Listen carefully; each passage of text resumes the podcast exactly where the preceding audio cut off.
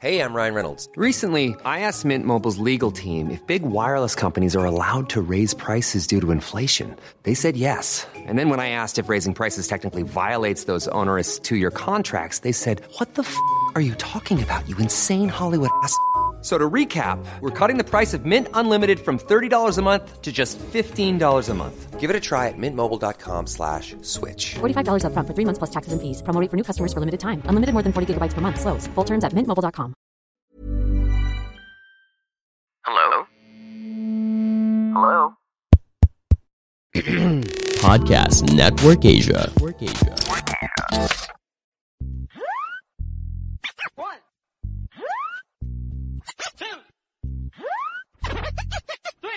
Kick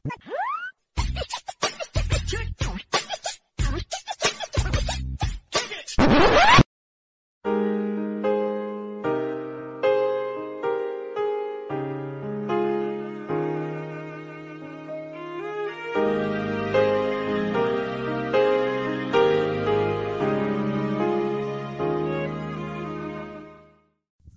Welcome sa isang panibagong episode ng Machong Chismisan. Tapos Ingo, yung full-time daddy, part-time gamer. At kasama pa rin natin ang Kito Machine. Walang iba kundi si Makoy Pare. Yes, Makoy pare, your showbiz bro, yung corporate slave at yung resident macho next door. At uh, syempre, kasama po natin ang taong kumukompleto sa Macho Trinity, ang pinakamabangis, pinakamalakas, si Tito P.E. Tito P, your tech, yung tito. At uh, kami nga po pala ang Machong Chismisan at kami yung twice a week source of happiness dito sa podcasting world. At kami nga po pala ang longest running comedy podcast sa buong Pilipinas. Ayan pare, ikaw Game. congratulate ko, ikaw congratulate ko lang kayo na tayo pala sa ating 33,000 new subscriber. 33,000? Oo pare, yung mga Saan? bagong subscriber. Sa COVID. Gago.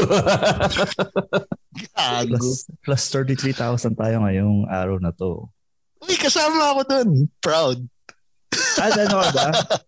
Paano pala yun? Official na ba yung record mo? P? Oo. Kinongratulate na nga namin ni James Karaan ng isa't isa eh. Ah, Paano pala yung bilang nun? Pag return to sender ka, counted ba yun as new subscriber o ano?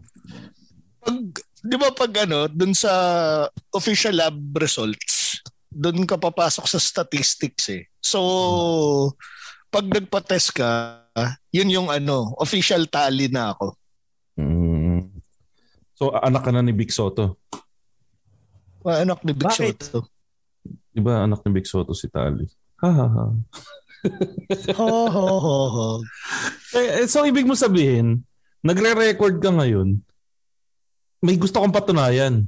Mahinang nilala si James Karaan dahil si James Karaan hindi nagre-record pag may COVID siya.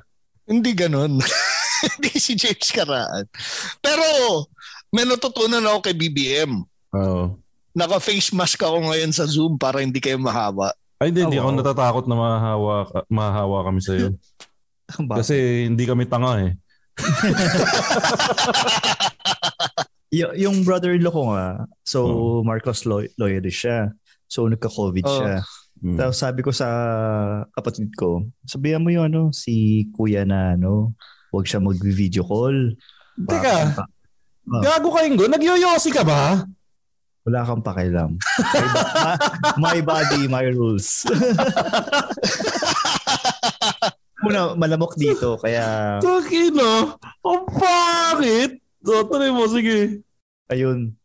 Kasi sabi ko, ayun, sa- sabi ko sa asawa ng brother-in-law, yung kapatid ko, na ano, na sabihan siya na, ano, sabihan siya na ah huwag siya mag-video call kasi baka mahawa yung ka-video call niya ng sa Zoom. Mm. Tapos, eh, since IT yun, so malamang sabi niya, di naman nakakahawa, taka lang yung ano, Mm. Tapos ma- papabasa mo yung sagot nung ano. ah, ni, ano, ni, B- ng abogado ni BBM. Pero parang, pwede bang ano, pwede bang gawing, ano, contempt, uh, charger ng contempt yung ginawa ni BBM? Pwede, pero wag ka nang umasang magpo-progress yun. Yun lang siguro yun. Mm. Bayan. Maasa ka pa? Hindi. Wala lang. Para To be honest ako, hindi ako maasang madi-disqualify si BBM. ah. Oo, maasa na nga ako magiging presidente natin yun. Hindi, ako, um, okay lang sa akin na hindi siya ma-disqualify. Basta gusto ko lang matalo siya. Kasi parang mas sweet, mas sweeter yung victory kung ganun. Na natalo siya kaysa naman yung na-disqualify siya. Though, mas madami tayong sleepless nights kasi may possibility talagang manalo siya. Pero mas masaya kung matatalo siya talaga ng legit. Diba? Yun, yun, yun yung Eh, sa akin. Eh, hindi naman siya matatalo ng legit eh. Madadaya yun eh. Sa bagay, may ma- Di- madami di nga ko siya- old videos niya na ano ah. Hindi nga Diba? siya natalo sa VP, di ba? Oh, actually parang lahat yata ng talo niya may ganun siya. Anyways, ah ano mo problema si Ingo ngayon kung paano Napakatito nung hit-hit ni Ingo, no? Oo, yung pumipikit-pikit pa. Isa pa ka, Ingo, hit-hit ka ulit. Yeah. Uh, yeah, tito, tito. Pikit-pikit pa. Ang angas! Uh, teka, anyways, nga mo problema ngayon Tito Pisingo. Oh, kung, bakit? kung paano magiging tatlo lang daw yung naka-display sa ano Speaker sa, ba? Hindi, pag speaker, ano, dapat yata yung ano lang. Open Gallery. cams lang, oh, view. May open gallery. Anyways, ano bang ano, pag-uusapan natin ngayon, Tito P kasi parang ikaw yata yung nagkwento na may gusto kang pag-usapan tayo ngayong episode. Oo, kasi tawag dito, 'di ba, yung alam niyo yung mga showbiz chismis na hindi natin alam kung confirmed o totoo na kumalat. Yung parang meron siyang ano eh, parang listahan. So pag-uusapan natin siya ngayon, hindi natin i-confirm nor i-deny yung legitimacy nito. Pero pag-uusapan natin kung ano yung nakarating sa inyong mga chismis at saka paano yung pagkakaano natin doon. Yung ano yung dumating sa iyo? Ano yung ano yung laman ng chismis na yun na Eh, dumating? tatanungin kita, Tito P. Ano bang Twitter handle ko? Showbiz bro. Eh, sino pang kailangan maging punto per puntong analyst niyan? Kundi walang iba kundi ang your boy toy showbiz bro. Pero tingnan Kaya- natin kung masasagot ko ng tama yan ah, at kung mapapasinungalingan natin yung mga nandiyan sa entry na yan. Oo, Okay. kaya nga ito yung inopen ko eh kasi parang we're going back to our roots. Hmm. To- Sabagay, dyan naman talaga nagsimula yung machong chismis. Saka pangalan pa lang ng show natin, Chismisan. So, Oo. ito mga eh, legit na Kaya chismis. ano, bago lahat, i-congratulate nyo ako. Bakit? bakit? Kasi na- napin ko na yung mga mukha nyo. Ba't nakikita ko pa rin yung iba? Hindi, naka-gallery review ka kasi. Ah, okay. So, kasalanan ko. Anyway, sige, tuloy mo na, tuloy mo na. Okay. So number one, eto, syempre, knowing na ikaw, na, ano eh, um, fan na fan ka nung mula sa puso eh. Naalala niyo nung namatay si Rico yan? Oo. Yung sinasabi na... Teka, teka, kukorek kita. Di ako fan ng mula sa puso. Hanggang ngayon, Marvin, pare, Marv- hanggang ngayon, ko, pare, Mar- galit pa rin ako sa inyo, ha? Dahil binastos niyo yung Marvin and Jolina ko. Marvin Angelina. Oo. Hindi, I mean, hindi ka sinasabing yun yung paborito mo, pero alam ko yung galit mo pa rin kay Marvin Angelina. Pero alam mo, mabuti na lang hindi ko binoto si Marvin at Julina. Kasi pangit pala yung ano, kun, ano, yung Sinilyo. conchinilyo ni Marvin. Gagi ang mga, gagi, ganito yan, ha? Naaway mo na naman si Marvin. Alam mo namang idol yan si Marvin. Kasalanan ng mga umorder ng kutsinilyo. Oh, bakit? Hindi nila kinain kagad. Kaya kumunat. Kahit anong lechon, pag di mo kinain within a certain period of time, kukunat talaga yun.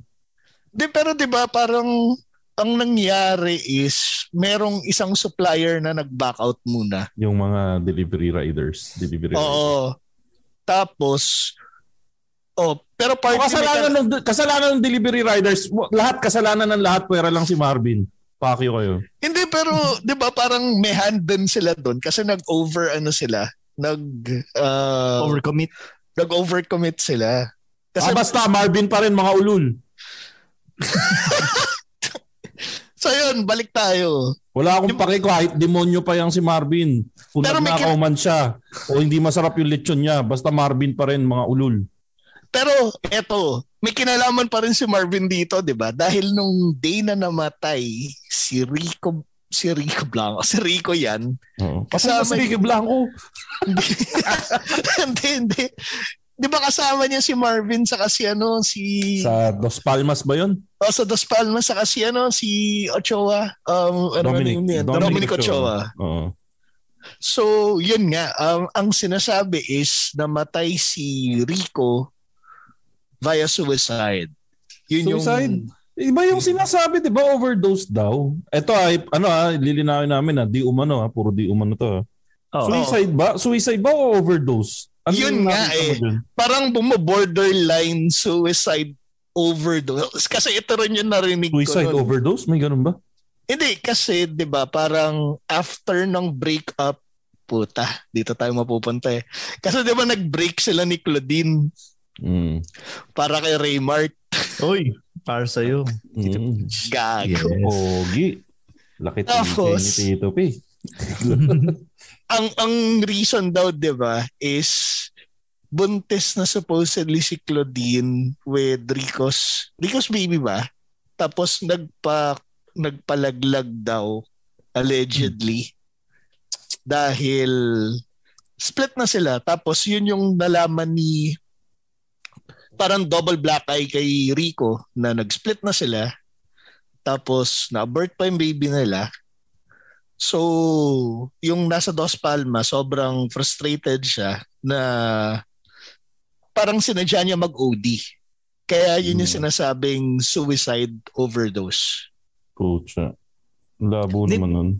Pero alam mo, itong kagandahan dito sa article na to, na shinare ni Tito Peach, or yung listahan, eh, yung, may mga ilan dito na dahil matagal na itong mga chismis na to, ngayon, na, May malalaman nadedebunk. natin. May nadedebunk Oh, may na iba.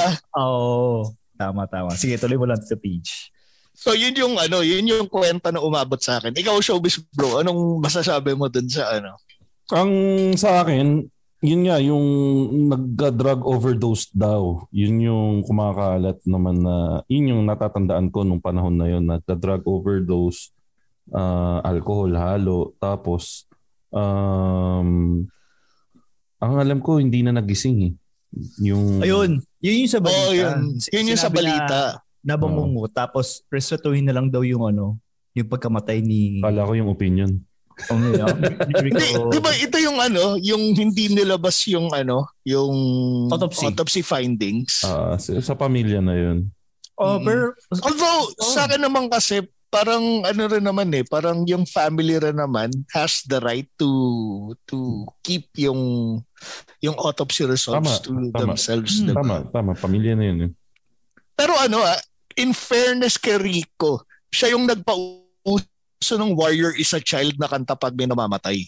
Oo, kasi ano, Paano yun? Favorite song, favorite song kasi ni Rico yan daw yung Warriors sa Child ni Garvey yung They Don't Know. Oo, yun yung ano eh, yung nilil, yung burol niya o libeng basta yung yun yung ano pinapatugtog. Oo. Ang masakit doon, alam ko yung Warrior, Warriors sa Child, hindi naman sinulat yung pampatay. Eh. P- pwede ba nating ano? Pwede ba nating ilagay yun dito sa episode na to? Hmm, pwede. Yung first for first four seconds Tito Oo. Peach. Yung ano, patutugtog natin yung Warrior is a Child. Oo. Sige.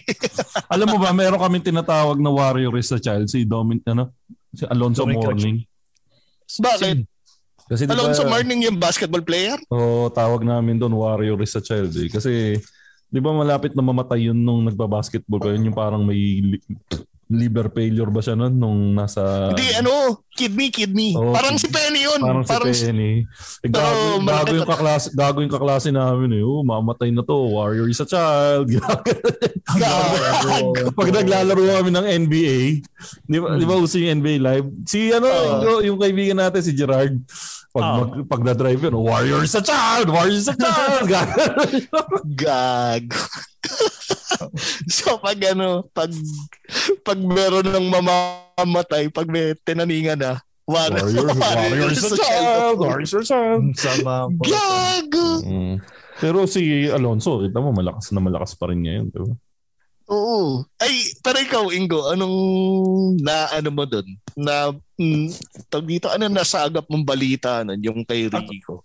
Actually, yun lang sa TV. Um, yun nga, um, binangungot kaya simula nun eh yung mga matatanda eh or mga magulang namin siya sabi, oh, huwag kayong kumain. Ah, huwag kayong matulog pag busog kayo. Baka ma-Rico Blanco kayo. Yun. Rico Blanco!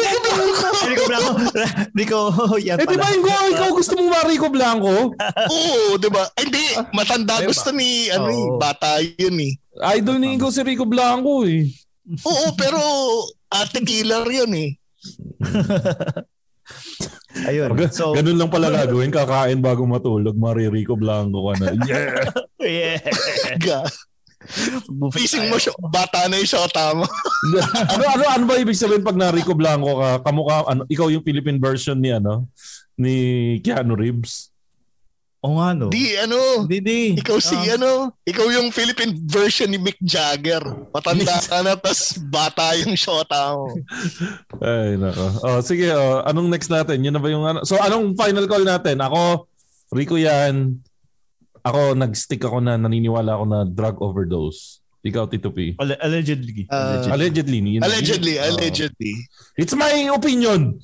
Respect my opinion. Ako din eh. Mo- ano eh, Um, parang, ano eh, parang posible eh. Posible eh. Ay, ito pala, dagdag pa pala sa story. Buti na sabi ni Mark. Oh. Ah, sabi ni Marky, Good Friday nangyari yun. Tandaan Oo, niyo, tama, yun- tama. Ito yung mga panahon na kaya putok na putok to. Kasi ito yung panahon na pagmahal na araw, walang balita, walang palabas sa TV. Oo. Tapos biglang nag-special news na na yun nga, namatay si Cory. Ri- Rico. Tapos- Cory. Ka! Kasi Rico Blanco yun. Hindi, Corix din si Rico. Ano ka ba? Corix din ba yun? Oh, tapos, ano, isa sa in-interview, si Arnold Clavio. Oh. Bakit yung Arnold Clavio? Ba't si Arnold Clavio? Nandun din siya sa resort, nakibidyoke sa kanya si ano, si Rico yan. Nag-video okay. Binidyo Oh, ni... Nag-videoke sila doon. Pero social videoke ito, ah. hindi ito yung videoke na parang naglalaglag ng 5 peso coin sa resort. Ito yung videoke platinum. nila. Hmm, Dos Palmas to eh. levels. O yung videoke nila yung parang may nasa function hall, ganun. ah, Oh, wow. Wireless yung microphone, ganun. Hindi extreme, ganun. Mas maganda to. Hindi pinapasukan ng Mm. ano, chip. Oo, ganun. Ayun, may add-on pa pala si Aling Leonie. Tapos yun pa yung ano, kasagsagan na yung yung sa mga drugs. Oo, parang about sa mga pinag, ano, celebrities. pinag-anuhan to, pinag-iimbestigahan yung mga ano, ng mga posibleng Mga may, talents. may link sa drug, may link sa drug. So, yun. Hmm. Okay, okay. So moving on, punta naman tayo sa list number two. Pero ito naman kasi ano na to eh, parang feeling Anong ko list number na two? tayo. Item number two. Hindi. Item number two, item number two. Sorry. Oh. Si Janela Salvador, ano raw, lesbian. Ayun. Kasi- Pare ito. Oh, sige. Not that sorry. there's anything wrong about it, ah. Oo. pero yun nga kasi 'di ba parang ito yung starting pa lang si Janela. Sorry, sorry, Tapos, sorry, di ba, Tito inano siya? Basahin ko lang tong Bakit? ano, basahin ko lang tong comment ni Jade. Naalala ko niyan, ultra payat ni Claudine dahil sa Bangkok Pills. Pag ikaw, nakatry ka ng ah, ang Bangkok Pills, inumin mo na yung ano, inumin mo na yung maintenance medicine mo. Napakaluma ng Bangkok Pills ang po. ang tanda. Oo nga, no, bagong-bago yung Bangkok Pips. Nakalimutan ko na nga yun eh. Wow. Di ba yun yung, di ba yun yung may shabu daw? Totoo ba yun? Daw, daw, daw. Uh, Pero parang hindi kasi hindi naman siya ano eh. Hindi naman, parang FDA yung humuli dahil unregulated. Pero hindi yung dahil sa narcotics eh. mm, uh, sorry. Oh, sige, balik mo na. Kay Janela na tayo. Sorry, sorry, sorry. Oo, yun nga na parang para kasing for a time mal, po, ano 'di ba namamayagpag yung karir ni Janela tapos yung sinasabi nga na parang fino-force yung yung love team sa kanya kasi nga quote and quote lesbian daw si ano si si Janela. Tapos Janela. tapos yung pa yung kumalat yung balita na ano na controlling si si Jenin Desiderio yung mama ni ano ni Janela. Pero meron, meron pa lang ironic na, na, na, na naisip ko ngayon lang. Di Ano ba yun? si Janine Desiderio, siya yung kumanta ng local version ng I'm Not a Superwoman. oh, hindi ako si Darna. Eh ano bang role ni Janela ngayon? Kalaban Darna. ni Darna.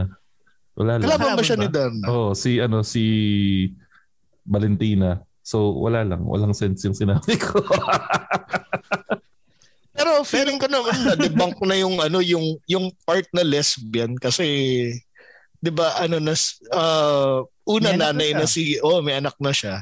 o bakit? Pag lesbian ka, di ka na pwede magkaanak? Hindi pero kasi sila pa rin kasi ni ano eh ni nung lalaki 'di ba? Di, pero Oo, posible naman na ano, lesbian Bye. talaga siya nun. Bye. Tapos, oh, nagbago Hindi na ng lesbian. preference. Hin- hindi na lesbian 'yun kasi pag lesbian tanggal na yung lalaki sa ano mo eh sa Hindi, options. malay mo, nag, ano lang, nagbago lang ng paniniwala. Di ba pwede yun? Face. Fine na. Sa, Oo. Kasi madami akong kilala dati, di ba Ingo? Naalala mo yung Olga? Oo, oo. Madami doon na during high school, during grade school, titibo-tibo. Tapos Mm. eventually, pag nakapag, nakahanap ng tunay na pag-ibig, nagiging straight na sila. Hmm. Meron naman kaming kilala, crush ng tropa ko. Hmm. Nung nakita ko yung latest picture, ano na siya, mas pogi na siya sa atin. As in, Ito, trans, ano na siya. Oh, bumibili ba ako kay Aling Leonie? Ah? Ito, may insider info na naman si Aling Leonie. May lumabas kasi noon na issue, yung di umano jowa ni Janela, yung pumiyok about sa kahigpitan ni Janine. Ah. Ah, so most probably mas totoo yung ano, yung strict yung magulang. kaysa Ay, di sa alam, yun, for a fact yun na ano, kasi hindi ata talaga sila goods. Lagi sila nag-aaway ni Janine. Hindi, Hmm. pero lagi, parang normal na naman ata yung ano eh, yung magsabog yung anak na babae at yung nanay. Hmm. Mm. Parang nasa nature nila yun. So, final call, mukhang face yung kay Janela. Oh, Mm. face Oo. lang yun. Ah, face lang yun. Mm. Ah, yung next natin, ako naman magbabasa nung pangatlo natin. Oh, sige. Eh ito, controversial to pare. Baka ito na ang ikapatay natin. Atong Ang and Uy. Gretchen Barreto sleeps together. Tina Tagle also hinted about it on her vlogs. Ang luma, no? Vlogs? May nagpa-vlog pa ba ngayon? Meron pa. Bukod kay Fashion Police? Oh, pero kasi vlog na kasi yung way to go kasi mas madali eh. Alam mo naman, karamihan bobo magsulat eh. So, vlog na lang. Hi guys, ganun. Uy, naala, naalala ko, meron akong, ano, meron akong vlog Welcome to dati. my channel. Meron akong vlog dati. Hmm. Ano? Hindi, seryoso meron ano sa multiply pa dati yun. Ang ina, bagong Oh. bago. Oo. Witty yung ano ha. Witty yung pangalan ng vlog ko. Mo. Ano? Hindi, ah, pagbasa mula sa vlog ni Mark. Yun ang pangalan ng ano ko dati. Wow. Witty, di ba? What? Ang, pinag-isipang mabuti, hayop. Oo. Tapos yung background ko parang Biblia talaga. Oo, ganun ka. Kinasangkapan Ay, mo pa. Oh, pero ito, ano to to yata tong naririnig-rinig ko tong chismis na to kasi isa pang chismis na nakalagay dito apparently Hmm. Atong also banks Claudine. So napasok na naman si Claudine. Ito ano to ha? Mga chismis lang to dati, hindi kami ang nagsulat nito. ha? So parang for the longest time sinasabi na may relasyon daw nga si Gretchen sa si Atong Ang. Naniniwala Tas ka ba doon? Tapos yung kay Claudine, di ba yung lately, parang may napabalita na ano, nag, nag-away si Claudine sa si Raymart. Sa lamay. Hindi, yung ano, yung withdraw ni, nag-withdraw ata si Raymart dun sa Ano? joint account nila. Hmm. Ah, ay, hindi ko alam yun ha. Na- So tapos, Ayun, nabalita yun kasi joint account siya eh. Eh, pwede ka namang mag-withdraw ng amount ng ng hindi kasama yung pirma nung kasama mo eh. Basta, Oo. depende sa joint account nyo. Naka-or yata eh. Ang nangyari ata is, nag-deposit na malaking halaga si Claudine tapos, winidraw ni ano, winidraw ni Raymart. hmm, Di umano, di umano. may Hindi, joke, da- may joke sana ako doon, hindi ko na na eh. itutuloy. Bastos eh. So, anyway, uh, yung number three. So, eto mukhang confirmed na to dahil Pero Ah, ano, Hmm. matindi si Atong. Sipin mo, Claudine sa Gretchen. just Di pa- prime pa ng, na- prime ng na- dalawa. Nahiya pa siya, di pa niya sinama si Marjorie. Pero Kimpi De Leon pa rin ako, pre. Ay oo, pare, maganda ang ano ha. De Leon Maganda- pare. Maganda ang lineup ng ano. Yung ng mga ni uh, Kimchi. shota. Silent oh, kill. Say, saysayin ko sa'yo ang hit kill, ano ah, ang hit uh, hits ni Hit list. Kimpi, hit list ni Kimpi. Mm. Punta tayo ng medyo retro. Simulan natin sa medyo beginner pa siya, Manilin Reynes. Mm. Manilin Reynes, pero prime Maril, prime Manilin Reynes. Ay, Manilin Reyes. Ano to, yung star Bago of the pa- new star of the new millennium Manilin Reynes. Di ba Hindi start to- the new decade? Di, star of the new millennium. Star of the new decade ba? Oo, wala pang millennium nun. Of the Oh. new decade. Oh, Marilyn. Manilin, oh, tama. No, Ah. sorry, sorry. So, yun ang una ni ano ni Kimpi. Mm. Oh, Ah. eh tingnan mo, in fairness naman kay Manilin, hindi naman sisikat dati yun kung hindi maganda yun ng kabataan niya, di ba? Ingo? Maganda si Manilin ng bata pa. Oh. Mm. Well, hanggang ngayon pa rin naman eh. Matanda lang si Manilin. Eh. Oh, sige, sige. Ah, agree, agree. Oh. Ah, yung next niya, maganda pa rin. Si Vina Morales. Ah, oo. Oh, ito yung bago yung ano, bago yung Maging- macho ano, macho shoulders. Oo. Ay, Pero- tara, yun, yun Oh, ba yung ano? bago? Yung bago siya naging Amazona? Gago. Oh, bago yun, bago yun, bago yun. Pare, huwag niyo namang i ano, Amazona shame si ano. Hindi. Ang Hindi namin sabihin nun, inaamaso na yun. Ang ganda pa rin ng balikat nun. Oo. Oo. Pero kasi ano, parang superhero yung datingan ni Bina Morales nun eh. Mm. Hmm. Parang Oh. She-Hulk kaya ganun. Oh, next natin. Ito, malupit to. Carmina Villarruel. Yun ang hindi ko nabalitaan. Na... Kasi ganun kalupit si Kimpi pare. Napakatahimik niyang ano. Isa Matagal siyang sila- ninja. Matagal ba sila ni ano? Ni... Oo nga no. Mukhang matagal nga sila ni Carmina. Oo, di ba? O, pagkatapos ng Carmina Villarruel, may, meron pang isang malupit doon. Mm. Pare, Aramina. Aramina. Yung ano pa, yung hindi pa siya nadidiscover ng mga tao, pre. Oo, kumbaga, hindi hindi ginapkeep ni Kimpi si Aramina. Kasi, Kaya, saan ano, Saan pa si Aramina before ng showbiz? That's entertainment. under the re- under her name ano Falcon ay hindi hindi Falcon si ano pala yung Falcon si, Si, eh, iba yun. Oh, s- ano nga yung totoong pangalan ni Ar Link eh Link Aramina real name Hazel Reyes. Hazel, Hazel- Pascual Reyes. oh Hazel Reyes pa siya dati Ang galing ni Jade. Clenk. Sino yung Oo. Clenk? apelido niya yon middle name niya Clank Ah, legit yun legit oh Puta, mga chismoso nga tong mga Oo. nakikinig Oo. natin. Oh, pagkatapos ng Aramina, ito pa isang malupit, Ingo. Medyo nawala na sa radar pero ito yung pinaka-biggest crush ng panahon natin. Tara, sorry. Hindi ko lang nalaman na half-sister pala niya, pala niya si Christine Reyes. Oh, half sister. Oo, sila. yun nga yung ano, yun nga yung kung nagagalingan ka dun sa Claudine ano, Hmm. Gretchen ni Atong Ang.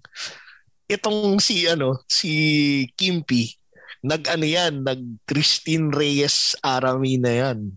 Ah, wow. Christine Reyes ba? Ah, eh, parang hindi ata naging sila dahil kumontra si Aramina, pero parang ano eh, nakaabang na si Aramina eh. Parang Ah. yamot na yamot siya eh. Na Ah. napanood ko yung interview niya eh. Parang sinabi Kina- niya pa ba naman kapatid ko. Kinakblock niya si Kimpi. Kumbaga. Mm. Oo, pero alam ko parang nakagapang na si Kimpi eh. Ah, na-aswang na pala. Oh, anyway, so next natin, G Tonji. Di umano, di umano, di Oh, umano. G, G Tonji ah. Ito, crush Oh, ng G bayan Tonji. to nung panahon natin. Parang siya yung No. isa sa mga biggest stars and biggest crush ng bayan ng panahon natin. Di ba- Nag-VJ ba siya sa mix? Ay, sa... MTV. Ano? Ano? Ano? Sorry, sorry.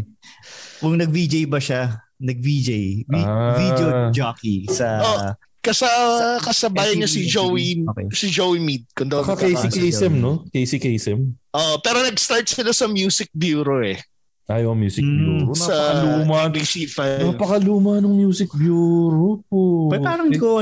Music Bureau, hindi ko, hindi ko ako familiar doon ah. Hindi ka naman kasi nanonood ng TV, gago ko eh. Oh, ito, Sa Channel 5 din yung mga banda-banda. ito next natin. Pagkatapos ni G Tonji, Jessa Saragosa. Jessa Oh, galing, no? Saragosa. Oh. Di ba? Parang Parang di ko kaya. Handful eh. Oo. At hindi pa tapos doon. Oh, there's more? There's more. Ina Raimundo. Ay, putik. Galing. Ina Raimundo. Tapos, ito matindi. Nauna, Alam siya, kay, but- ab- nauna, siya, kay- nauna siya kay Bossing. Kanino? Kay... Pauline Luna. Naging jowa niya rin si Pauline Luna. Oh, Ay, ganun. Oo. Damn! A- alam mo, buti na lang, hindi niya... Si Kimpi, hindi sila nagkatuluyan ni ano, Ine Raimundo. Bakit? Kundi, iba yung maging anak ni ano ni Ina. Putang ina.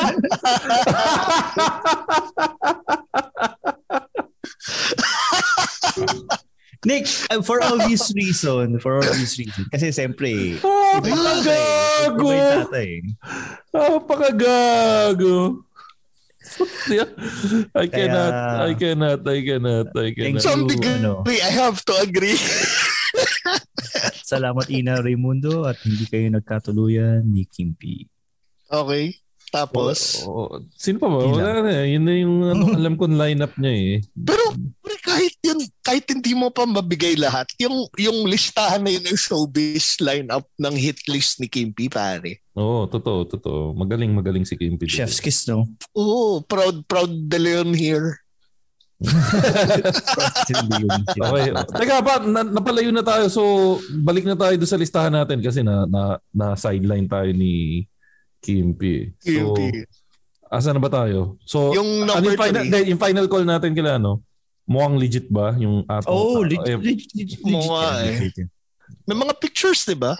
Tsaka nagsasabong si ano eh. Hinawakan Yung- ni Gret- eh, Gretchen yung cock ni ano eh, cockfighter ni Atong An Ang eh. Why, totoo, di ba? Ah, Nakita yun sa ano ah, sa Ah. Pitmasters Live. sa Gcash.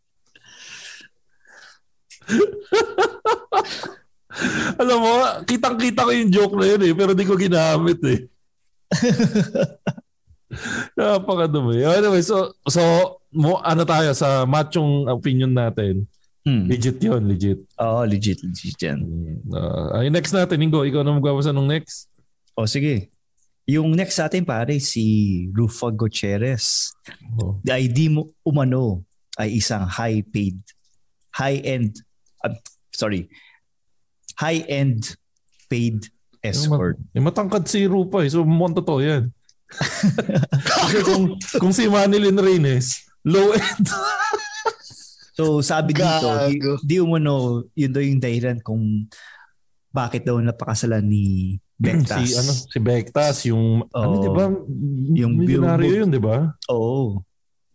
Hindi, pero di ba merong alaga dati si Annabelle na dinemanda siya dahil ang ang claim nung dating talent ni Annabelle is binubugaw yung mga talent. Si Bektas, ba, ay, ang pangalan nun, hindi si Bektas eh, yung mag-asawa yun na ano, di ba? Yung nawala na rin sa sirkulasyon yun eh. Yun yung David Bonibax. Si David Bonibax. Oh, pero iba pa yon, iba iba pa yon yung Pero tatandaan niyo si David Bonibax? Oo, yung ano um napanga na- ano girlfriend niya yung ano 'di ba yung ex ni Jean-Claude Van Damme. Na- Jean ano, Jean-Claude Van Damme, sorry. ano ang pangalan nung ano? Asawa niya. Mga sikat to dati, si David Bonibax. Ayun! Jessica Rodriguez! Jessica Napakaluwa! Rodriguez. Ano yung numero unong mga chismosa dito sa chatroom natin? Si Marky at saka si Jade, shout out. Oh, mali ka, Jade. Jessa Rodriguez yung una mo sinabi. Mali, oh. Pero tatandaan mo, super athlete dati itong si David Bonibax eh. Ang sport Oo. ni, ito sport niya na high hurdle, high jump, long jump, javelin throw, shot put, 400 meter dash, discus throw, pole vault. Ganyan ka super athlete. May ano to, di ba? Siya yung may commercial ng ano, yung energy tablet. Um, yung tumatakbo Ano? siya ng nakahubad. Oh, uh, E. Roger E. Tumatakbo to ng nakahubad sa ano. Hindi lang basta-basta tumatakbo ng nakahubad. Hindi sa beach. Sa ano? Sa bulkan. Sa Bulkan, may kasabay, may kasabay, may kasabay, Kabayo. may kabayo, yun. May kabayo kalaban pare. Tinalo niya yung kabayo habang tumatakbo siya ng nakahubad. sa pag nang nakayapak sa paligid ng bulkan. Ganun kalupit tong si David Bonifax. Ayun, decathlete siya. Yun yung, Yeah. ano, yun yung parang tamang tawag sa kanya. Kasi marami siyang, ano, marami siyang sports, track and field. Siguro nakagat ni David Bonifax yung dila niya ngayon. no? Kasi matagal nang wala nag-iisip sa kanya. Eh, no? Oh, tapos ano, David Bonifax! David Bunebak. Saka Jessica Rodriguez. Yan. Eh, al- alam ko kasama si Jessica Rodriguez nung kumalat yung pictures nila Rupa Gutierrez dati ng nasa party yung na, ano may naked picture sila. Oh? Oo. Basta alam ko lang yung nasama si Rufa dun sa ano, sa Brunei Okay. Beauties. Oh, Brunei Beauty. So, Ito, na- pare. na- May quote pala si Ilmas Bectas kay Rufa. Sinabi Oo. pala niya yung dati na I found you in the garbage and I will put you back in the garbage. Ang lupit naman nun. No, 2007. Oh. Seryoso? Oh, sinabi sa ano, sinabi do sa article ng ano, PEP noong 2007, June 9. Ah. Hello, hello. I'm Wincy. And I'm CJ. We're 90s kids, and you know the one thing we really miss? Long and intimate talks on the landline. Telebabad sessions where anything goes, where the conversations cover everything, even tough and awkward topics. We've talked about why people cheat, your 20s versus your 30s, our travels abroad, and our thoughts about movies and TV shows. So tune in to Telebabad Tapes wherever you get your podcasts. We're powered by Podcast Network Asia. Tara, tayo!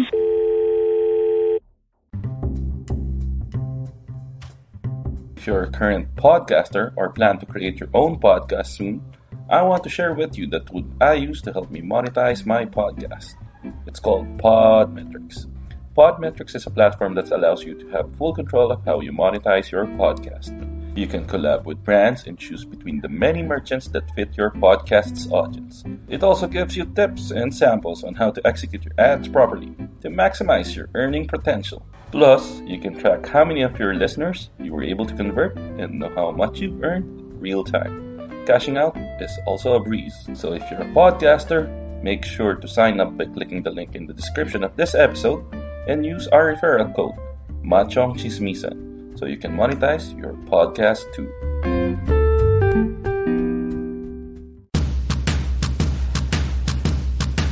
Hi there, I'm Clara.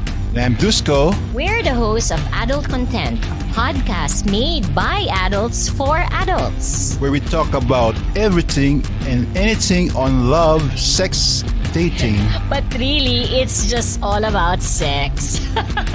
Check out our podcast on Spotify, Apple, Google Podcasts, or wherever you listen to your podcasts. We'll see you there. Adult Content is powered by Podcast Network Asia and Podmetrics.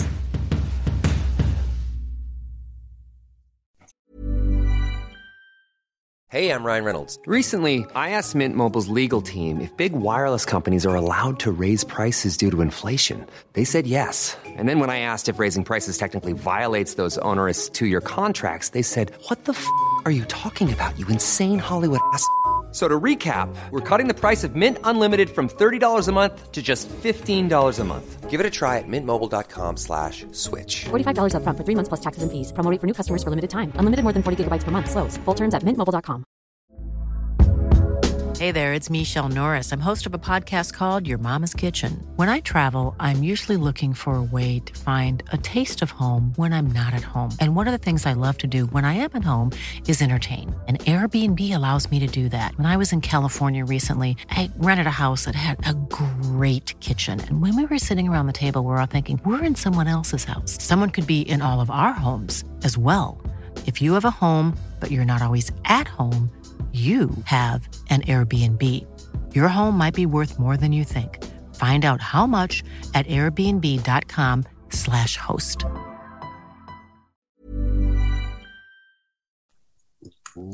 Ano nga yung kainan? Sorry ah, totally different ano. Ano nga yung kainan sa ano yung nasunog sa Baguio? Yung ruins ba yun? Meron bang ganun? Oo. Bakit? Ano Baguio? Ruins. Baguio Ruins. Oh, sige, yun lang. Sige. Wala, akong, wala kayong pake. Tinanong ko lang. sige, balik na tayo sa mga balita mo, Tito P. Pupunta ka na naman sa Baguio tapos magkaka-COVID ka na naman. Eto, number five, si Hmm. Direk Paul Soriano na medyo matunog ang pangalan ngayon was caught having an affair with Erich. Eh, Rich, yan. Ano yan? Legit na, ay hindi legit, sorry. Uh, correct me. Um, Allegedly. allegedly, narinig ko rin yan. During the taping ng, ay during the, um, during the shooting nung movie na si Direk Paul yung ano, nag uh, direct para kay Erich. Kaya lang, si Direk Paul, siya yung husband ngayon ni Tony Gonzaga. ba? Tony- Oh, Tony Gonzaga, yung hardcore, ano to eh, hardcore BBM fanatic to kasi ninong nila sa kasal eh. Oo. Tapos, pero ano, um, tingin mo legit po? Ako, ang tingin ko dyan, legit yan. Kasi naging ano eh, parang nagkaroon ng matintitinding away dati ang ah, si Tony sa si Erich eh. Pero ano, fun, fun fact ah, alam mo dito sa bahay namin, Oh. meron kaming ko- ano, meron kaming running joke dito na pag nanonood kami ng pelikula at pangit yung pelikula, ang sinasabi na, ang pangit naman ng pelikulan to. Si Direk Paul Reyes ba nag-direct nito? Paul Soriano, sino si Ay, Paul Direk, Direk, Direk Paul Soriano ba nag-direct nito?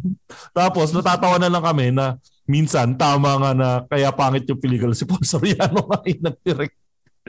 Ay, ganun? Eh, Oo. Ano ba mga pelikula ni Paul Soriano? yung Manny Pacquiao na movie na ang bida si ano Manny si, Pacquiao.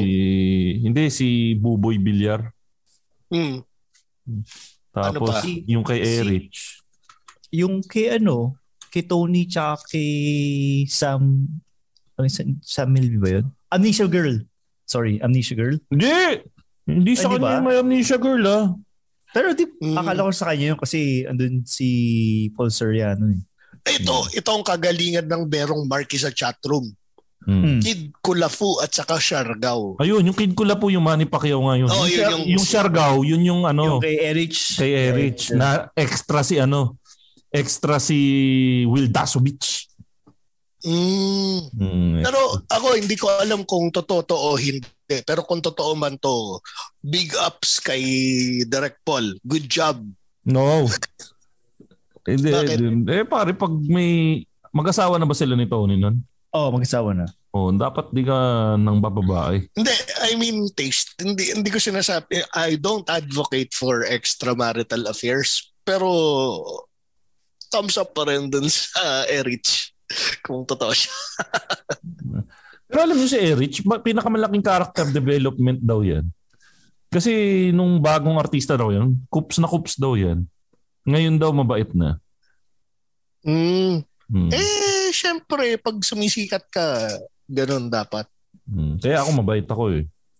Bakit? Sikat ka na ba? Ah, next natin. So, an ay final call natin dito. Tingin niyo ba legit or hindi? Good job sa akin. Sa akin tingin Ingo. ko legit to, legit tingin ko, legit. Sa t- uh, legit yan, legit. Mm. Kasi Ay, kung, ito! kung di man legit to, mas masayang isiping legit. Yun lang. oh, next natin. Ikaw, Ito ito, mula sa Land of the Rising, Caloocan to. Yes, proud di Caloocan chismis. Ako may, pero may, sige, tuloy mo muna ma- tapos mamaya magkikwento ako. Oh, ako rin may kwento dito. Marjorie is the mistress of former Mayor Echeverry.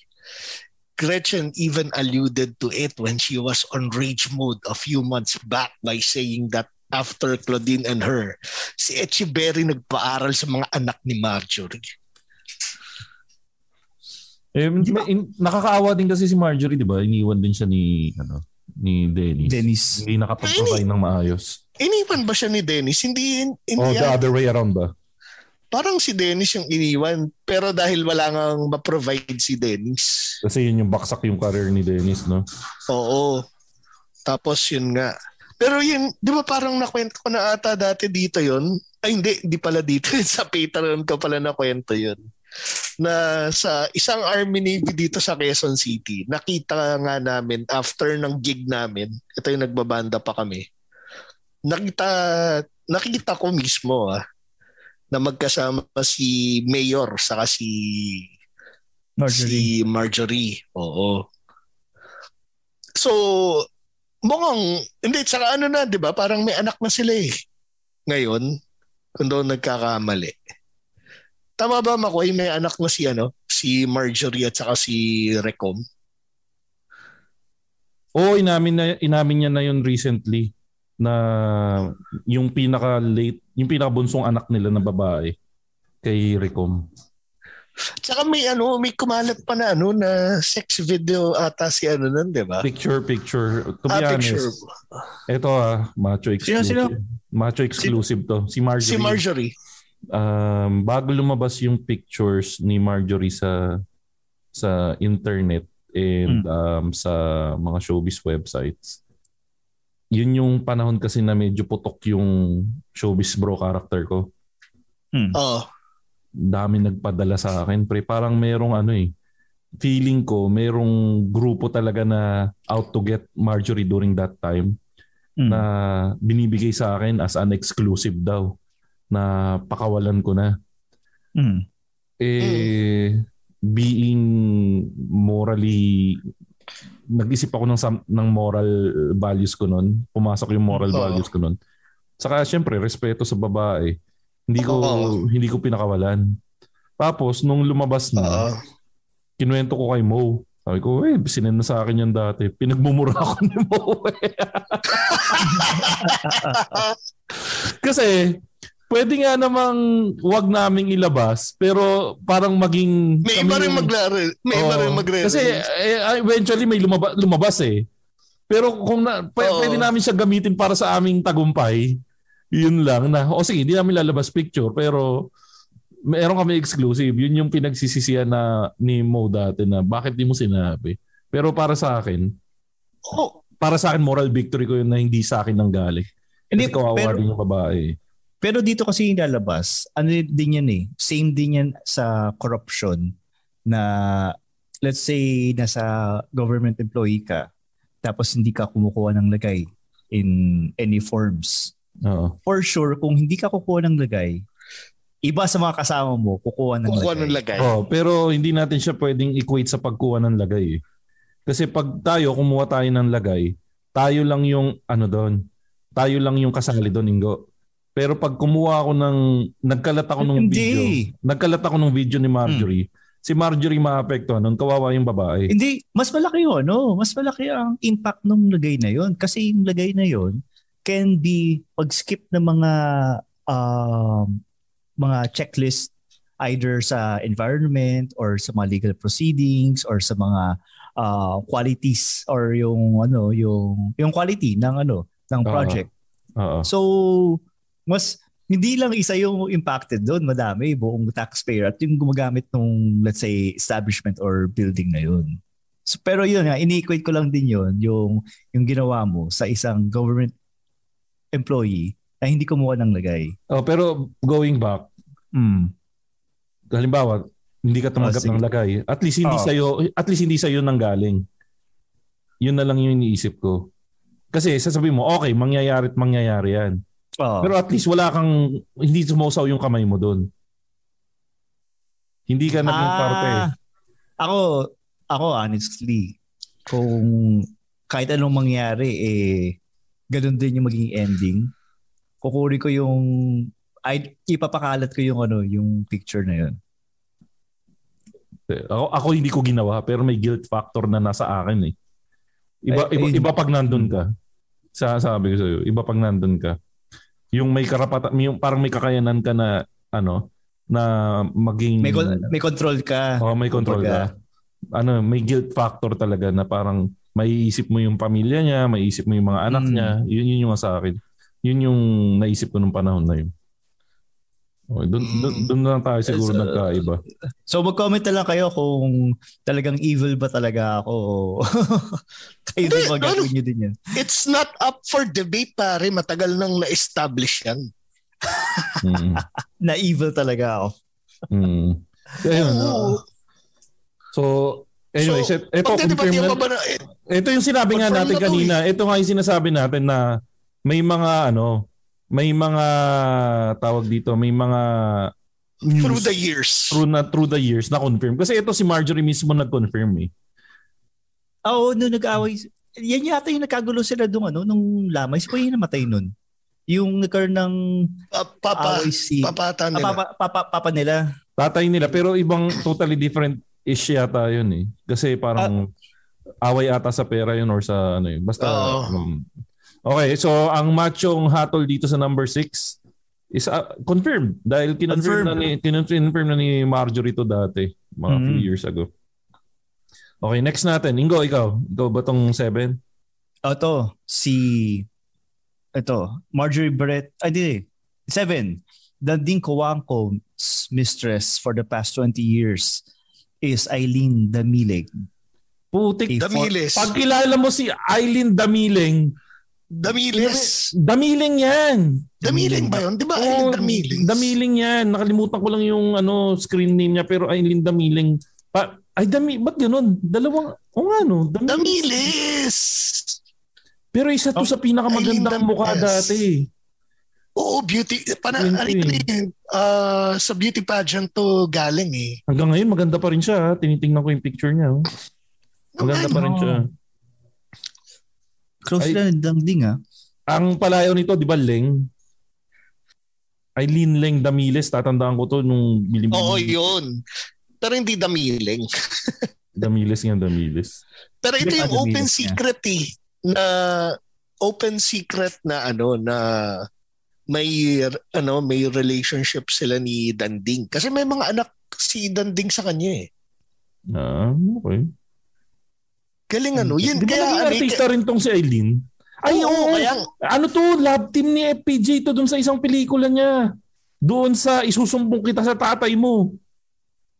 Oh, kaya nga ano, I aspire to be a politician someday. Politician Kasi ba kung- Eileen Dangding? Ay hindi, ano nga pala to? Business mogul to eh. Oo, power broker nga pala to. I'm very sorry. Pero Patay may na ba si Danding? Patay na ba si Danding? Oo, namatay na si Danding mga last year ata. Eh di dandad Or- na siya. Putang. ah, oo, tama si Aling Leonie. Tumakbo nga siya dati ng VP nga yata or president, no? Oo, basta ano, may... Danding ano? Erap ba? Danding erap? Um, basta, oo, ata. O tama, tama. Presidente niya si Erap. Ah, siya yung presidente ni Erap. Okay. Naalala ko nga, oh. O kalaban ni Ramos. Yun. Ay. Kuwang ko Ramos. Hindi ano pa yun yata eh. ako botante nun. Eh, di ba magkamag-anak sila? Sino? Si, ano, N- Noy Hindi. Noy? Si, oh, ang, ang kamag-anak Cory, niya Cory. sila Cory. Si Cory. Ah, okay. Sige. Oh, so anong call natin dito? Approve. An- Le- ano? Legit yan. Oh, Approve. legit. legit. Legit yan. Legit yan. Legit, legit. Oh, okay. Oh, yung next natin. Sino bang next natin? Ikaw na ulit, Tito P. Ah, ito to. Kim Domingo used to work for a club but strictly no touching, no sex. Apparently, Manny Pacquiao visits her on weekends. Tapos siguro, taas siguro fee niya ngayon. Kim Domingo is apparently a high-end paid escort. She was annulled by Ah, Ginebra's Malito. governor Malito. Al Francis Chua. Oo, oh, malito, malito. Yung Sige, naging tuloy mo. Iko-correct ko to. Sige, tuloy mo, tuloy mo. Ayan, may iko may Nung- nung, nung- tayo. Nung naging muse daw siya ng Ginebra. Oo. So, itong number 8, definitely yung second part, yung ah, Al Francis Chua, iba to. Dahil yung revelation na Ah, yan, nangyari yan si sa ano, Good Time. Oh, Good Times. ah, ah, base doon sa napanood ko na unreleased episode ng Good Times with Mo, si ano to, Abi Pob, Abli Poblador. Ah. Yung- siya yung nagsabi na may nangyari nga daw sa kanila ni ni, Ni Al Governor Francis. Al Francis Chua. Base to doon sa napanood ko ha, di umano sa base sa accounts ni Abi Oh, Poblador. dapat sa'yo manggaling to dahil na pa, ano ka eh, Ginebra fan ka eh. Oo. Tapos, um, noong sinabi niya yon Eh, yung show ni Mo is under TV5, Digital 5. Mm. Pina-block yung episode na yun. Hindi ina ipinalabas. So, Ooh. nakashare. Pero kumalat pa rin yan, di ba, sa YouTube? Hindi, hindi. Hindi siya kumalat. Kasi walang may copy ng show na yun. Hindi, I mean yung yung kay Al Francis at saka yung kay Alpob. Kumalat yun, yung show, dahil nga through word of mouth. Dahil nga may mga nakapanood ng live stream. Sadly, walang nakapag-save ng live stream. And doon na nag-grow yung ano na to, yung Yung chismis na to. Chismis. Ito, ito sinasabi ni Marky, hashtag Alpob. Oo. Ako ang unang nag-hashtag ng Alpob. Marky, tandaan mo yan. Ikiklaim ko yan. Ako unang nag-hashtag ng Alpob ng kumalat yan. So ikaw pa ikaw pa lang hahantingin ni ano. Eh, hindi. Ni- Ako, nag, nag-react lang naman ako doon sa sinabi ni ni Abby Poblador. Pero ito pre mo ang legit to. Kasi meron akong kaibigan di umano na may Teka, linawin mo, alin yung legit? Yung Alpob o yung Kim Domingo? yung Kim Domingo. Ah. Pero yung strictly no touch no sex, ne, ah, hindi. Basta ang chismis sa akin is high end ma tsaka maarte daw. Yun yung chismis sa akin. Ah, okay. Pero karapatan, karapatan niya naman yun. Yun yung gusto niya eh. yun ang sabi sa akin ng kaibigan ko. Kasi ako, di ko alam eh. Di ko personally alam. Basta yung sa akin, ano ha, nag-react lang ako dun sa sina- Ah. kinuwento ni, ni... Di umano lang to. Oh, so, umano. sa, sa akin, hearsay lang sa akin. Pero yun ang sinabi. Kumbaga, ang kino-confirm ko, nagkwento si Abby Poblador. Yun ang kino-confirm ko. Ngayon, kung totoo yung kwento ni Abby Poblador, sila lang ni sila lang ni ah, Governor Al Francis Chua at si Abby Poblador ang nakakaalam kung totoo o hindi. Di ba? Ito, it- ito yung sabi nga nung komedyanteng si Harit Skandar eh, na Malaysian comedian eh. Sa mga ano, sa mga Malaysians, lahat tayo either nakakita ng multo o meron tayong kakilala na nakakita ng multo. So parang ganoon yung ano natin dito. Setup natin dito. Ikaw, Ingo, anong masabi mo? Ang sabi ko eh, magkano kaya yung ano? Kuya Kim Domingo. Gusto mo, gusto mo Matanglawin patanong, si Ingo. Ang lawin. gusto mo patanong, Ingo? Magkanong, wi- magkanong willing to spend ka, Ingo? O- Kung single ako, siguro mga 50. Hindi, kung married ka, yun ang tanong. Hindi, ano lang ako siguro. Mag- Iintay na lang ako ng scandal. Pero 50,000, that's a lot of, ano ah. That's a Parang lot. masyadong mura siya, pre. Oh, baka, Ano, holding, baka manalo ka lot ng of- holding hands nun. That's a lot of money para sa akin. Pero parang kanya. cheap siya para sa kanya. Parang di ko Okay. kaya magbitaw ng ganong kalaking pera, pare. Okay, so ang ano natin, Para sa baba. Kim, yung two-part to eh. So yung Kim Domingo, sa tingin mo, Tito P, ano? Hindi, ito ay base sa, mukhang legit eh. Kasi parang maraming lumalabas na ganong ano eh. Alam mo naman sa showbiz, pag merong merong usok, may pinanggagalingan yan eh. Ang sabi ni Santi, hashtag crowd, crowdfund for Ingo daw. Go fund me! ano, ano, a starter, uh, a starter fund. Ito sabi ni. Oliver, hashtag asking the right questions, hashtag priorities. Okay, so ako yung second part naman dinibunk ko. Ah, hindi po siya, hindi po naging karelasyon si Kim Domingo sa si Al Francis Chua. Okay. So, Ingo. Ingo. Ako, feeling ko hindi. Kasi parang mas naniniwala pa ako na uh, dating bata ni ano, ni tawag doon, ni Pacquiao si Kim kaysa dun sa kay ano, Al Francis. Okay. O, next natin. Some say that 22 out of 24 from the 24 gay 24k girls of the show Deal or No Deal are high-end escorts and use the show to market themselves with the assistant direct as the pimp. Ang modus, may tatawag kay assistant direct after the show at magtatanong kung pwede i-book itong si suitcase number blah blah. Whatever. Think of it as an aquarium spa pero through TV. Pag-uusapan nila ang presyo at may cut si direct sa talent fee nila. Price range from 12k a night to 150 and some of the regular clients are high-end high profe- ano high profile politicians. Ito tingin ko bullish to. Teka lang, ako- question. Di ba Tingin ko scandal legit yan. si Wally Bayola before? Oh, pero Oo. sa ano yun? Sa sa TV Babe yun. Ah, TV. EB ah, Babe, EB EB Babe, Babe. EB Babe. Okay, okay. Masyadong ano, masyadong mataas yung 22 out of 24 sa akin na yung Oo. probability na ganun kadaming babae tapos Hindi, hindi ako naniniwala dun sa 22 out of 24. Pero legit na may mga ganyang kalakaran nangyayari. Ay, Kasi- oo, legit yun. Pero 22 out of 24 tapos ano, di-display sa TV, doon pipili. Bull- bullshit. Yun Oo, yung- hindi not necessarily ginagamit nile-leverage yung 24 Yung TV. girls. Oo. Hindi, nile-leverage yung mga babae per se.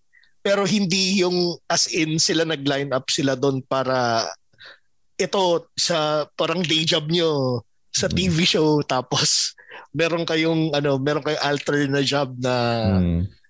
ano for Ganun ba for- kababa yung tingin nyo doon sa mga babae na yun? Eh, siguro, siguro ganito yung usapan yan. Siguro kung, kunyari, ikaw, Makoy, yung director, tapos ako yung, ano, high-profile politician. Sabihin ko sa'yo, Uy, direct ano, direct Makoy, um, baka pwede kong maaya mag-dinner si number 10. Baka ganun yung usapan. Pero yung to Pero- the point na may presyo and parang may porsyentuhan, pwede kita ireto. Pero yung... O, or kunin yung number. Oo, Ganun. pero yung the mere fact, ng, okay, 10,000, 10% Oo. sa akin, malabo yun. Mm. feeling ko yung yung babae as an individual na yung katulad ng ginagawa ng ibang car show girls na Mm. nagiging high profile sila pag lumalabas na sila sa mga commercials Oo. na pag pag nag-ano sila, pag nagpa-booking sila, nile-leverage nila, oh nga pala sa 24k lumalabas ako ganyan. So ang ang asking price is nasa ganito na. Kasi lumalabas ako sa TV eh. Kumbaga parang talent fee pa rin yan eh. Oo. so Ayun, yun ang take ko doon. Pero not necessarily nagko-connive yung TV show with the directors, with the producers na ito, i-display natin to tapos meron tayong underground market para sa mga high-profile politicians na pwede kayong mamili na. Suitcase number 22. Hindi, for for sure hindi naman nila sinasadya yung hindi. For sure naman hindi nila yun nga ginawa yung show na yun para ma ma ma-showcase yung mga babae. Pero definitely nagamit yung yung show na yun para magkaroon ng label. Kasi wala namang pangalan yung mga babae. Numbers lang naman yung identifier nila. So for sure ganun yung ano yung patakaran. Oh, so ang say natin dito ako, ano to, uh, fake to, fake news to, fake news. Ako sang-ayon ako sa news na yan. Partly, partly true. Nandun ako sa partly true. Hindi, hindi kayo pwede mag-partly to kasi nagbigay siya ng number dito eh, 22 out of 24. So kung Hindi, partly hindi. to, Oh, ang sinasabi ko, hindi exact yung sinasabi niya, pero there is some truth dun sa sinasabi niya. oo. Pero doon sa pero doon sa presyo I doubt na 150k yan. Kasi Depende. Actually, yung presyo, medyo natanggap ko yung presyo eh. masyado Yung, mataas yung, yung number yung hindi ko natanggap eh. Walang mataas na taas, pre. I mean, meron akong friend na nahuli niya yung boyfriend niya na nagbubok ng mga high-end na eh. Yung magkano? Tigo 100? So, depende. Nasa ano, pero malaki, ano eh, medyo malaki, malaki sahod nung ano eh, boyfriend niya eh. So, ah, okay. So, di may, la, malayo mangyari. oh, di malayong mangyari, pre. Hmm. Sabi nga ni Santi, si Banker lang daw makakaalam niyan. Okay, uh, next natin. Most loved teams are pilit. Fake or pilit. Ito, legit naman to. Legit naman ko. yun. Oo. Oh, so, wag, lampasan na natin tong number 10 Oo. dahil napakawalang kwenta nitong number 10. Pati 11, pati 11. kasi 11, oh. Ito, ito, ito, ito. Ito, isa sa parte ng ano, bumuo ng kabataan natin. Hmm. Yung Ferrari daw ni Richard Gomez, regalo daw ni ni Ayala. Di umano ha, ni Ayala. Di ba kasi si Richard Gomez dati yung isa sa mga may unang Ferrari dito Ayala sa ba o MVP? Ayala. Dati, Ayala. Oh, Ayala. Ayala. Wala pa si MVP. Wala pa si MVP nun. siya nun. Tapos, ito yung nandito naman sa article. Richard Gomez had a light bulb shoved up his ass back in the 90s by then uh, by either uh, Ben Chan and ano uh, Jaime Ayala. So ito nga yung nandito sa chismis. So again ha, binabasa lang namin to ha. Richard had to travel all the way to Hong Kong just to have his asshole stitched. O yun ang kumalat, yung parang nag-abroad si Richard Gomez para magpa pa medical procedure. Tapos doon ako kumalat yung balita na ano, yung pinatay yung puwet Parang ako di ko matanggap na totoo to. na yung na, na napasukan ng bumbilya. Oo, parang hindi parang masyadong ano, parang masyadong bogus para sa akin. Parang yan na yung nadagdagan. Oo. Although I wouldn't be surprised kung meron siyang high profile providential provider nung early days niya. Oo. Nax Providential. Ulu. Kaya ka Oh, nagkaka-COVID eh. Social ka eh. Pero Ikaw, yun, ikaw, yun, naniniwala ka ba dito? Oo. Ah, pero sangayon ako sa inyo na ano, hindi literal na light ah, light bulb yung pinasok sa puwet kasi malamang patay na yan si ano si, si Richard. Ano yun, gago? Pagkapasok, pinalo para mabasag. Gago. so, ano to ah, hoax to, hoax, hoax. Hindi kami niniwala dito. Ito, ito legit na to, nasagot na ng panahon to, number 13. Chris Aquino had STD courtesy of Joey Marquez. Oh, chlamydia Ito yung- pa yung eh, chlamydia. Oh, ito yung ano 'di ba? Yung napabalita pa na ano, pinitpit ni Chris Aquino itlog ni Joey Marquez. Ay, hindi ko alam yun ha. Ay, hindi ko alam yun. Siya yung nagsa- siya mismo yung nagsabi dun sa interview, eh. parang ano eh. Ah, tag dito. Yun yung ano, yung i ano niya, in-squeeze raw niya yung balls sa sobrang galit niya. Ayun, I crushed it ba yun? Tama, si Marky yung sinabi. Yun yung ano nun, yun yung chika, yun yung chika nun. Mm, yun lang. Pero ito big deal to dati kasi yung nga yung sinabi diretso ni ano, sinabi diretso ni ni pangalan nito ni Chris na you gave me STD. Tatandaan ko sa TV Patrol to eh. At saka dati may ano pa, um, nagkasakit si Chris nung meron pa siyang ano eh, um, parang noontime show with Corina Sanchez. Ayun Yung ba yun? 11. Oh, 11 a.m. Parang may sakit si si Chris tapos kaya kumusta ni Corina o kumusta ka na? Anong kalamdam mo? Tapos parang Morning Girls.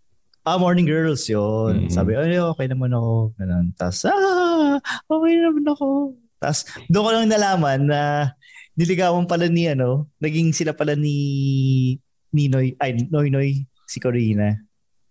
Oh, naging sila. Naging sila. Yun. Legit, legit yun. Galing. Saging sila ni Mar.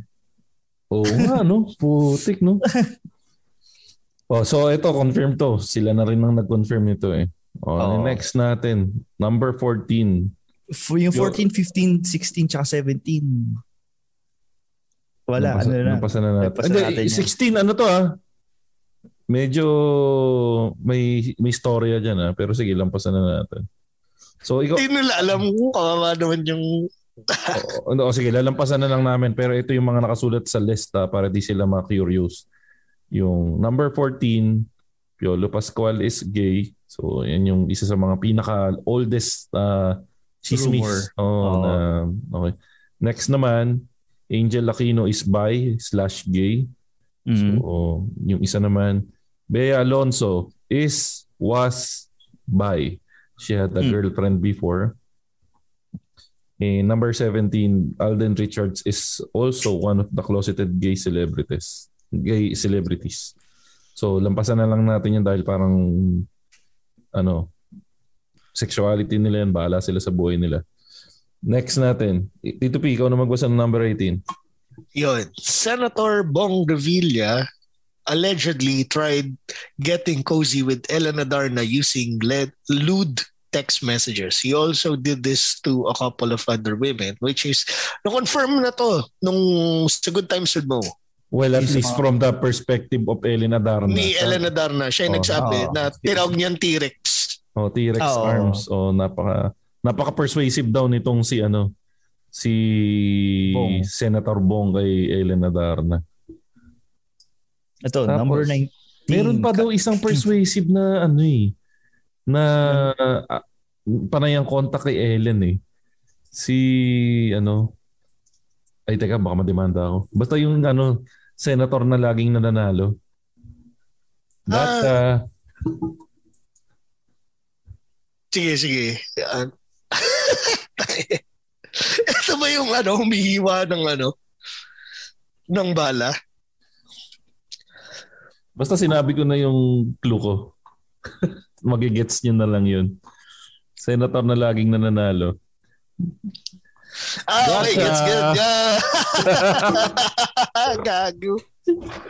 Okay. Anyway, moving forward. Na, na, nagets mo, Tito P? Oo. Senator na laging nananalo? Oo eh. Di ba Ah, kamana oo. ba ako? Galing Oo. ako dati sa ano eh. Doon eh. So, pwede mo sabihin na, gotcha! Di ba lahat ng ano ng Chinese parang may ganun sa pangalan kung hindi gold. Oo, next natin. So, Ano? ito, confirm na to ha. Well, according kay Elena Darna, kinun siya nagsabi. Siya nagsabi mula sa kanyang perspektibo. Ito, hindi ko alam tong ano, yung Kat Al- Alano and Mo Twister. Ah, ito ano to? Set. Ah, ako magko-confirm nito. Kat Alano and Mo, Tris- Mo Twister had drunken sex. Um, si Mo nagsabi sa akin negative. Kasi parang Okay. little sister niya si Si Kat Alano. Catalano. Pero merong kinonfirm na balita si Mo sa akin about sa nangyari kay Catalano. Ah, oo. Yan ba yung ano? Op! No, Ito yun, yung may medyo kinalaman sa ano, 'di ba? Yung sa uh, na comment. Ah, sa- Ah, delikado yan. Pero Tapos, Ah, ah, rhymes Sandali. with, rhymes with wrong. So, okay, number 20. si model Tina Wells and Michelle Madrigal. ang dami na ito eh. Ay, ito. Ito, ito maputok to dati. Ito, Yung- feeling ko to, totoo to. Kasi Ako, feeling ko, totoo. Feeling ko. neg- negro yung nakatuloy ni... Oy! O sige, African-American. Gago! Ni Tangina. Michelle Madrigal. Di ba? Mahilig siya sa, ano eh, sa, Once you go black talaga. oo. Pero yung kapatid niya, yung, sino ba yung, kapatid ba niya o siya yung sinabi na, ano, kinailangan daw dalhin sa ospital? Silang dalawa. Kailangan Ah, hindi, sa pero-? O, pakala nung kapatid niya. silang dalawa yung na-chismis. Era, era. Ah, era. Hmm. Saka, yun, ano, kumalat nga daw to. Tapos, meron daw napunlaan si Kobe dito eh. Sa Pinas. Sino? Na hindi artista? Oo. O artista? Oo, meron daw napunlaan si Kobe. So, somewhere out there, may magiging part ng Team Pilipinas na Bryant ang apelido. Sana, sana, tangina, meron tayong ano. Eh, di ba meron na tayong artist? Meron na tayong Hmm. Kobe Bryant. Sino pa bang mga napunlaan? Malay natin. si, ano, ah, yung nag, ano, game winner si, ah tama, Ron Artes Jr. Pero tingin ko ano eh. It was all a plan by Manny Pangilinan dati. Ga- Di ba siya yung nag ano, siya yung nagdala ng ano ng NBA All-Stars dati dito. Ah, Oo. kaya kailangan nating pagandaan yung Gilas Pilipinas year 20. Ay, sorry. tw- Sorry, year hindi pala Ron 2040. Artes. Sorry, hindi pala Ron Artes Jr. Pero sino nga yung point guard ng Chicago Bulls dati? Si Ron Harper. Si Ron Ron, Harper. Harper. Jr. pare. Merong, merong Ron Harper Jr. na laking kalookan. Hindi, ano, half Pinoy si Ron Harper Jr. pare. Yun nga, na posibleng laking kalookan or laking talagang Maynila. Mayroong. Ron Harper Jr. Si, Lumaking US to pare. Ah, laki, ah, nadala sa US. Sa US, Phil Amata yung ano eh, yung, yung nanay niya. Ah, okay, okay. Pero basketball player tong Ron Harper Jr. pare. Tapos si Ron Artes nga may anak na... Pero isipin mo, no, kung ganun katalino si Manny Pangilinan, no? Yeah, kailangan natin pagandaan ng Gilas 2040. Ipatawag Siya lahat mo- ng NBA All-Star. Si Rodman pare may mga half brothers, half sister siya dito sa Olongapo. Oo, yung kasama ng tatay niya. Pero wala naman ng talent sa basketball yata. Yan. Oo. Oh, ito, Magaling ito, lang ito. magkapampangan. Ito, oh, speaking. Number 21. Manny Pacquiao gifted Erich Gonzalez to Kobe Bryant for a one-night stand. Medyo di ko matanggap to na totoo to. Parang ano, sobrang outrageous nito para sa akin. Gaano ka ba kayaman? Kahit na ganyan kayaman si Manny Pacquiao, para iregalo mo yung isang tao kay Kobe Bryant. Ganun ka ba siya? Ano? Posibleng iba, pero si Erich, I doubt. Ano sa tingin niyo? Ito, sabi nga ni Aling Leon, hindi daw si Erich. Mm. Posible pero hindi ako naniniwala na si Erich. Oh, yun nga, katulad nga sabi ni Aling Leonie, hindi daw si Erich. So may ibang nairegalo. Eh, Bak- ano yung ga- Bakit pa hindi si Erich? Pare kahit pa paano naman, may pera na to si Erich eh. Ano at that time? Ewan ko, I, I just find it outrageous na ano, na ganun Ngayon kasi marami ng pera si Erich eh. Siguro nung early stages pwede. Not sure. Again, we're just speculating. Mga di umano lang to. Mga theory-theory lang naman to eh. Sino to? Sino, sino hinanap mo? Sorry, may mga ano eh. May mga um, pictures ako dito na ano eh. Ay, ito maganda yung ano, maganda yung Sinabi ano, ni Aling Leonie. Leonie, Not because she has money, but she is too loud not to keep it a secret. Ah, Kaya hindi pwede, mo maireregalo ang mga tulay ni Rosana Roses, nila sino pa bang maingay? Rufa May. Rupa may ah, kasi automatic 'yan.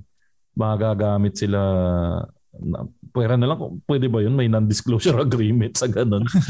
Pwede. Pwede. Pwede. Usually mga projects. Projects. Hindi, ba- baka Tangina corporate to corporate. Project based lang to, iha. ha? Bawa- na may NDA tayo. Bawal. pa- parang ano, sa, parang sa Marvel lang. Okay, so a- ako ang call ko dito, ano to, ah, hoax to. Itong Manny Pacquiao gifted Erich. Hoax to. Ikaw, Tito P. Uh, hoax yung dun sa details. Mm, okay. Ako, oh, eh, kasi inis ko, paano ko ng connection si Manny Pacquiao kay Erich, talent manager? Oh, siguro, ganun. Kahit sino pre pwede niyang kausapin sa ano, Philippine showbiz. Manny well connected yan, si eh. Manny Pacquiao yun eh. Mas bagay. Anyway, so sige, moving. Ah, anong final say mo, Ingo? Ako, um, hindi. Feeling ko, hindi, hindi. Minsan lang, ano eh, minsan lang pumunta dito si Kobe. So malamang si, allegedly, si, si number 20 na chismis yung, ano, yung ginawa niya. Sino ba gumawa ng listahan na to, Tito P? Saan ba nakuha to? Parang medyo... Sa internet medyo luma na to eh. Pero Luma ito, to. pero ito, gusto nyong, total sinimula natin kay Rico eh. Gusto nyo i-grand finale natin si Rico. Sige, O sige. O, grand finale natin. At 3% Oo. na lang yung aking battery. Ito si Rico, di ba, yung chismis na 'di ba naging sila, naging sila 'di ba allegedly ni Casey. Hmm. Tapos yung supposedly yung yung kantang Balisong was dedicated uh, ni Rico para kay Casey. Hmm. Tapos 'di ba merong merong bat, parang am, inampon si si Ate Shawi, 'di ba? Hmm. Si Miel. Tapos ang chismis. Si Rico Blanco, ang tatay ni Miel, Hmm. anak nila ni Casey. Tapos 'di ba nag nag-aral abroad? Si Casey. Ay sorry, Miguel pala. Miguel, kinokorek tayo ni ano. Miguel, kinokorek Miguel. tayo ni Jade. Oh, si Miel biological, si Miguel pala. So so ang ang chismis quote and quote is baby ni Rico Blanco at saka ni Casey si, si Miguel.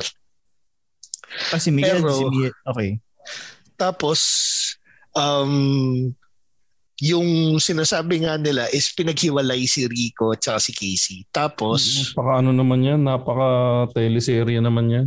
oo, tapos may mga kinoconnect pang mga kanta ni Rico Bali song, di ba? sa oh, yun sa baby. Tapos yun nga yung yung untoken, 'di ba, yung iniwan ka na ng eroplano, okay lang baby, wag kang magbago. Dito ka lang humimbing sa aking piling untoken. So parang Sus! Seryoso kayo? Hindi, ginawa ng kwento eh. Sinasabi ko lang, ito yung mga chismis na kumalat. Pero sa akin mukhang ano siya, uh, well thought out ano siya, well thought out fiction siya. No, hindi ko niniwala. Titignan ko yung itsura ni, ano eh, ni Miguel eh. Mm. Kamukha Hindi, ba ni kamukha- ano? Hindi, Kamukha ba ni eh. ano? Kamukha ba ni Keanu Reeves? Hindi, walang nakuha kay Casey. Wala din nakuha kay Rico Blanco. Nakuha kay ano eh. Kay... Sino pa ito niya? Yung asawa ni, Ki, ni Kiko. Nakuha kay Kiko eh. Oh, pero ano to, 'di ba? Ah, hindi siya biological pre. Ah, yun po lang talaga. Yun, yun, si- yun yung ano. Eh, yung eh. Ayun. Anyway. Basta, yun. Hindi. hindi Ako, hindi ano, ano, hindi ako nag-agree din dyan. Malabo masyado. Masyadong ano, masyadong outrageous yung idea para sa akin. Eh, tapusin na natin dyan. Nalungkot lang ako doon sa mga chismis na ano. eh. Anyways, uh, meron ka bang kailangan batiin, Ingo? Ah, wala. Pero ano, stay tuned sa merch namin. Sa, launching on March. And um, follow nyo ako sa Instagram, Ingo, uh, Ingomar83, sa Twitter, underscore In, Ingomar. At follow nyo din ako sa ano, sa TikTok na hindi ko alam, ano ba yung TikTok ko? Ingomar Cruz din yata eh. Anyway. Hmm. Um, ang tawag dyan sa gagawin namin pag nilabas namin, merch chong chismisan. ang pangit. Ang ina, pilit na pilit ang pumunta. Tito P, saan nila pwede follow? sa facebook.com slash imtito.p at sa tito underscore underscore p sa Instagram and Twitter. Ako naman, follow nyo ako sa Twitter at ShowbizBro, Instagram at ShowbizBro, at saka you can also follow Machong Chismisan, walang isa dulo sa Twitter, Machong Chismisan, walang isa dulo sa Instagram, at Machong Chismisan, may isa dulo sa both Facebook at sa TikTok. At uh, yan po, mga kaibigan. Ah, gusto rin po pala namin mag-shout mag out sa lahat ng mga Patreon listeners namin, lalo na yung mga umattend ng recording natin ngayon, si Claudette, si Santi, si Oliver Liu, si Jade De Leon Tumampil ng MJ's Bubble Podcast, si Aling Leonie, at saka si Marky, pati si Penny with the New Kidney. At ano, yung mga Patreons namin, watch out nga lang kayo, mag-announce Ingo ng ah, kung paano mag-avail ng ano na merch natin. At ano yun, Ingo? Actually, paparaffle natin yan sa ano. Yun nga, mag, magbibigay tayo ng special raffle para doon Oo, sa sa mga Patreons natin. Patreon accounts natin. So kung At gusto nyo kung- magkaroon ng chance na manalo, join na kayo sa Patreon account namin. sa pamamagitan ng pagpunta sa link na www.patreon.com slash misa sa halagang milk tea lang na per month. Isang Hmm. Uy, milk tea per month, maka-join na kayo. Mag-shoutout nga lang pala tayo, sorry, bago tayo magsara. Shoutout lang tayo dun sa isa sa mga kaibigan natin na sana guys, supportahan nyo din na naglabas ng bagong podcast na sabi niya ay inspired daw ng ano inspired daw ng Machong Chismisan yung podcast niya. So try nyo pakinggan guys yung ah, anong title nga nun? Ah, hindi, the, the- the hindi kilalang podcast. Yan. So, try nyo pakinggan guys. Ah, napakinggan ko na yung first episode. Natuwa naman ako. So, shout out na lang kay ano, ah, ano nga pangalan ng Jade? Yung kaibigan natin si ng host ng si Mr. D. Yan. So, shout out kay Mr. D and supportahan nyo naman guys. The hindi kilalang podcast. Nakaisang episode na sila. Supportahan natin sila. Pati na rin yung mga kaibigan natin sa 3040 podcast. Yan. Ano pa ba? Yun na ba ang MJ, ating MJ's Bubble. MJ's Bubble, huwag nyo na pakinggan yan. Magaling na yun eh. Oo, oh, madami ng listener base yan eh. Madami ng listeners yun eh. Hindi, pero pakinggan nyo na rin kung naubusan na kayo ng episode ng Machong Chismisan. Ayan. Ano, parang ano, pinigilan nating makinig yung mga tao tapos gamit natin yung Zoom ng MJ's Bubble. Kapal ang mga mukha. Thank you nga pala kay MJ's Bubble sa pagpapairam ng Zoom dahil nagka-problema kami sa Zoom kanina. Anyways, yan ang ating latest episode ng Machong Chismisan. Tito P. Honesty's the best. At uh, Ingo. Work hard, game harder. At in, Tito P, please get well soon. Hindi ka pa pwedeng mamatay dahil sisikat pa tayo. Kami nga po pala ang, kami nga po pala ang Machong Chismisan guys at lagi niyong tatandaan ang tunay na macho. Chismoso. Have a great day everyone.